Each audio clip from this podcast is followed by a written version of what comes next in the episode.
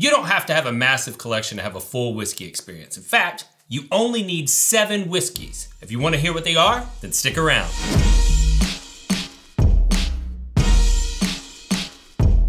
Before we get started, I'd like to thank all of our Patreon members. If you don't know, we have a monthly subscription now where you can support the podcast with a monthly donation. Uh, but it's not just a donation, there's a lot of member benefits. We have some bonus content, special offers, distillery takeovers.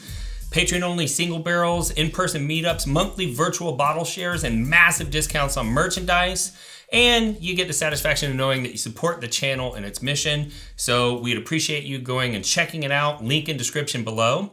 Disclaimers for this episode we are not going to give you actual bottles that you're supposed to buy. We're going to focus on categories and the reason why you should have a bottle in each one of these categories.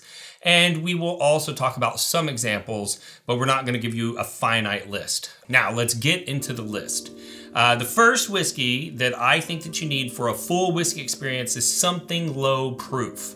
Um, so, a good example of that would be uh, this Early Times, uh, not too long ago, we did a blind ranking of the cheapest whiskeys that they sold at the liquor store.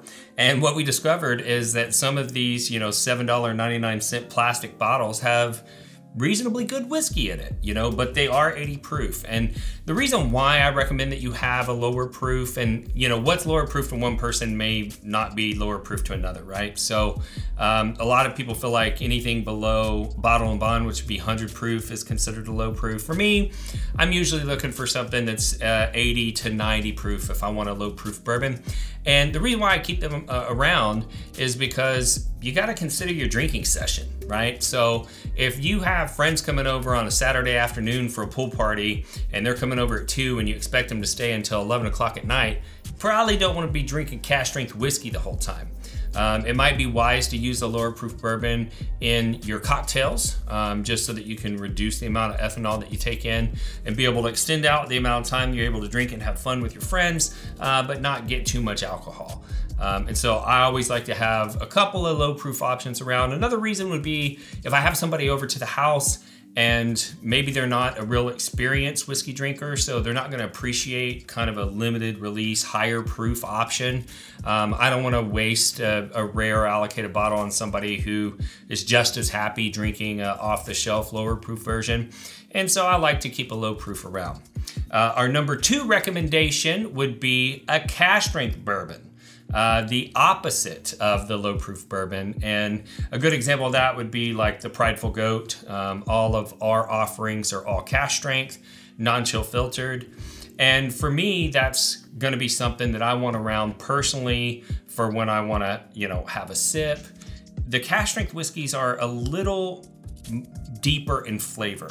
And there are some people who complain that distilleries will, will release their whiskey at a higher proof to hide their faults. And if there's any truth to that at all, it tells you something about the higher proof cask strength bourbons. And and I wouldn't just say cask strength. Let's keep in mind the term cask strength and barrel proof mean the same thing. And then there's another pretty common category called full proof. And full proofs are uh, not the same as a cask strength or barrel proof. They are whiskeys that have been bottled at their barrel entry proof. So, uh, say it goes into the barrel at 125. Uh, during aging, it goes up to 135. They're going to water it back down to 125 and bottle it, and that would be a full proof. Uh, but I like to have those because they are full of flavored. Um, often they're they represent kind of a special release, and it's something special to have around that you can share with a friend uh, who is a little bit more into whiskey. Uh, my third recommendation would be a finished whiskey. So, uh, up until recently, the standards of identity will identify bourbon as class 101 or 141. Uh, 141 is straight, 101 is just regular bourbon, and they have all of the requirements laid out in the code for when you're allowed to put that on your label. Uh, but Lincoln Henderson from Angels Envy, formerly from uh, Brown Forman, came up with the idea of starting a whiskey company that borrowed from the Scotch. And in Scotland, they don't typically age in new un, the new barrels that have never been filled before. They are aging in used barrels from all over the world, different regions. And that allows them to develop some deeper flavors in that whiskey. Um, you know, they Ports are very popular. Sherry's are very popular. Um, most Scotch is aged in used bourbon barrels because in the States, you have to age in a new charred oak container for it to legally be a uh, mash bill whiskey, including bourbon, which means we have tons of barrels around here that we can't use a second time. So we ship them to other regions of the world. Um, but Lincoln Henderson kind of popularized and commercialized the idea of legally making a bourbon, but dumping it out of its original barrel and then putting it into a barrel that used to house something else. And that's going to allow you to pull flavors out of that barrel that you would not get out of a new charred oak container. And that's what we call a finished whiskey. And so, a, a, good example that I have of that is this Doc Swinson's right here. Uh, this was a, a finished product. We actually went up to their distillery in Washington and picked this. And you're going to notice that there's a whole other world of flavors in finished whiskeys um, than you can get out of a standard bourbon. And it just kind of makes it exciting and, and gives you something else for your repertoire. What's the name of one of the best craft whiskeys in the United States? Frey Ranch. What makes Frey Ranch worthy of that high praise? First off, they're one of the nation's only farm to glass distilleries. That means they grow everything on site that goes into the whiskey. Before the founders Colby and Ashley Frey even started distilling, they knew they were growing really high quality grain on the farm and wanted a way to share it with the world. Having a passion for farming and spirits, they thought, what better way to showcase their grains than to make it into whiskey? Virtually every whiskey you've ever heard of, they can't say that. They even malt their own barley on site. If you know anything about malted barley, a key grain in nearly every whiskey recipe, you know that almost no distillery can make that claim. You might be thinking, but I've tried craft whiskey and I don't like it. Most craft distilleries make whiskey on a pot still. This means the more efficient they try to get in their process, the more the grain solids get burned in the pot, which makes the whiskey taste like over roasted coffee beans. Plus, pot stills leave in more flavor, compounds, and oils than traditional column still whiskey.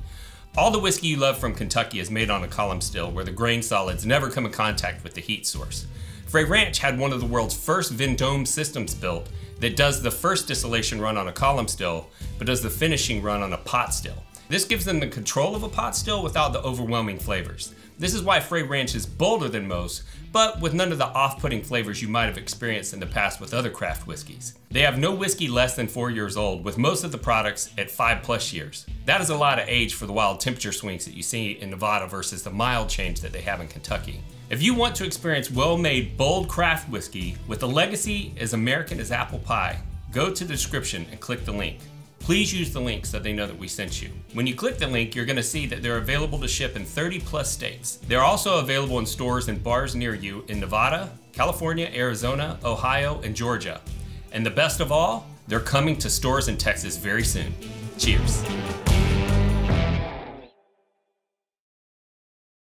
The next category that I'm going to want you to have is a toasted barrel. And a lot of people get confused about toasted barrel and finished whiskey. So, a toasted barrel is a barrel that has gone through a slow cooking process. Think of the difference between grilling a steak and smoking a brisket. So, the reason why you smoke a brisket and you don't grill it is because that slow, low temperature process breaks down the connective tissues in the brisket and makes it tender. Well, you can do the same thing kind of with a barrel. There's a cellulose layer in oak, in white oak, that we make our barrels out of. And that's to keep the whiskey from penetrating as deep into the barrel. And so typically a charred barrel is charred for around 45 seconds with a very hot heat. A toasted barrel is going to be slow cooked at a much lower temperature for about 45 minutes. And not only does it break down the cellulose level to allow the whiskey to penetrate into the barrel more and to pull more things out of the barrel, but it also caramelizes the wood sugars that are inside that oak. And it adds a very interesting, like almost s'mores flavor. Um, it's like a, a, creme brulee kind of a, a toasted caramel thing going on. Um, and often it adds a little bit of a smoke flavor too.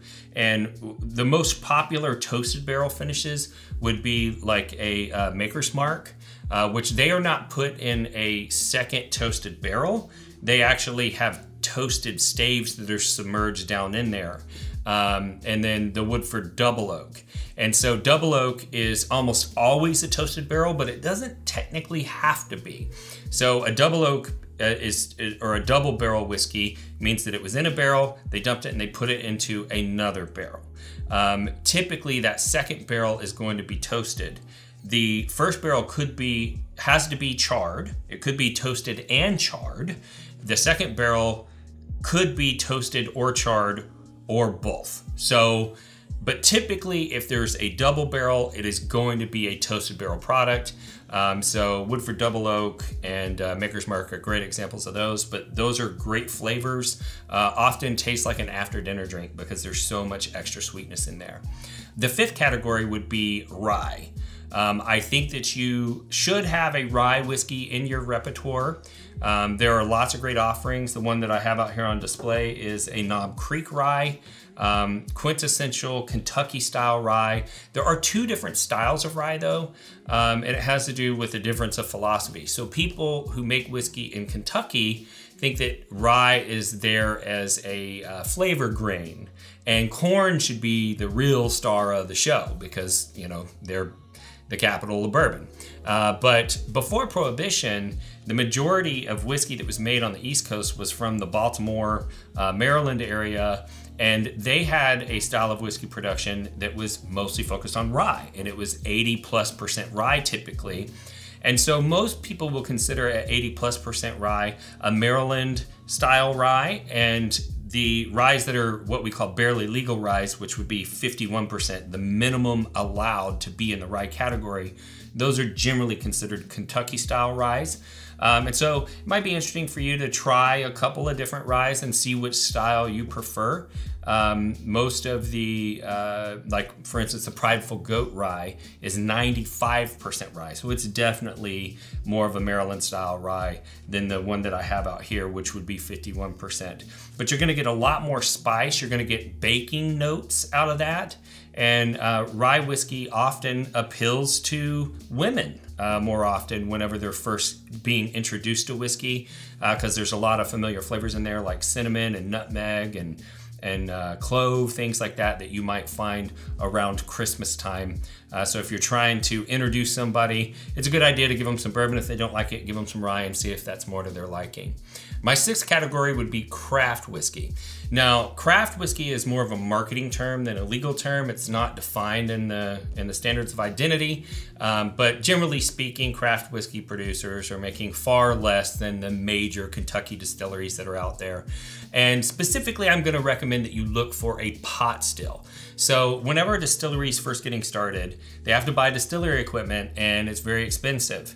Uh, the more efficient equi- equipment would be a column still or a continuous still, uh, but those are far more expensive as an initial startup cost, cost than a pot still whiskey. Um, and so most distilleries, because you know they're struggling to get the cash together, they start off with a pot still. And pot stills leave a lot of fusel oils and other flavor compounds we generally refer to as congeners in the whiskey. And it is a completely different experience than drinking a you know mass-produced column still whiskey from Kentucky. I'm not saying it's better, but it is different. And my favorite pot still bourbon is probably from Iron Root Republic. Um, it's it's gotten popular enough it can be hard to find, but most of your local craft producers are going to be using a pot still, and I'd recommend that you have one on your shelf just for a complete experience. And last but not least, for the seven whiskeys that you need, I think you need a foreign whiskey in there. And I don't care which one you pick. Maybe you try a few different ones and see which one is to your liking. Uh, the Scotch, obviously, you know Scotland, major whiskey producing area. Ireland, Japanese, Canadian. Um, I've been tasting some really good things out of India lately. Uh, but the the uh, example that I have here is a Yamazaki, which is a very popular Japanese whiskey. Um, but what you're going to find is that most of the other whiskey producing areas around the world, they don't make whiskey out of corn uh, for their premium whiskeys. Typically, their premium whiskeys are going to be single malt whiskeys. And most of them especially for their premium versions, use a pot still instead of a column still. And that's partially because uh, the single malt um, malted barley, it doesn't have as much flavor in it as, as corn and rye uh, do as a grain. And so you want to use a manufacturing process that doesn't strip a whole lot of the flavor compounds out because you don't have a whole lot to deal with to begin with. And so I think it'd be you know really interesting for you to have a foreign whiskey around. Uh, for Scotch, I love Auchentoshan. Uh, Japanese, I really love Yamazaki, although it can be hard to find. Uh, for Indian whiskeys, I really love Amrut. Uh, those those have been great. Um, there's some um, uh, Taiwanese whiskey that I really like called Kavalan. But yeah, go out there, find yourself a nice single malt foreign whiskey, have that in your repertoire. And if you have a bottle of everything else, you'll have seven bottles with very distinct flavors that represent a major cross section of what is possible in the whiskey world. And you'll be able to create an, an, amazing whiskey experience for anyone who comes over to your house. So, if this is your first time watching the show, I'd love to thank you for the view and tell you a little bit about our show philosophy. We are all about bringing people together around bourbon. And that's something that's important to me because I lost my brother to suicide in 2014. And in the aftermath of his passing, I was, you know, like anybody who's left behind, uh, trying to figure out, you know, what happened and what what could we have done differently. And I started to realize that because when my brother got out of the military, he was addicted to opioids, his behavior had started to cause the social fabric around him to break down, and he didn't have the connections around him that we all crave. And it made me want to find a way to create connection for individuals. And I saw whiskey bringing people together, even people of various walks of life that would normally not be connected. And I thought to myself, maybe I could get you connected to whiskey and whiskey will do the rest of the job and connect you to others. And so that's part of the reason why we started the podcast. But when we were looking at a connection, we started to look at online social forums and we saw kind of the negative side of the whiskey enthusiast community, and that's whiskey trolls. And whiskey trolls are individuals who, for the most part, um, are very hateful to strangers online in an attempt to make themselves feel important and make the other people feel small. And seeing that made me realize two things. One, we needed to start Bourbon Real Talk Community, which is a free online forum uh, that we maintain as a part of this podcast where everybody is welcome uh, except for trolls. So we have people of all different experience levels, all different walks of life, and it is a beautiful symbiotic thing that's going on in there. And we'd love to see you be a part of that. Um, but the other thing that seeing that hate made me realize is that if those people can hate a stranger online, even though they don't really know them, there's nothing that keeps me from loving you online, even though I don't really know you. And that's why I end the podcast the same way each week, and that's this. If you woke up this morning and you're unsure whether or not anyone loved you, just know that I love you. And I'll see you next time on Bourbon Real Talk.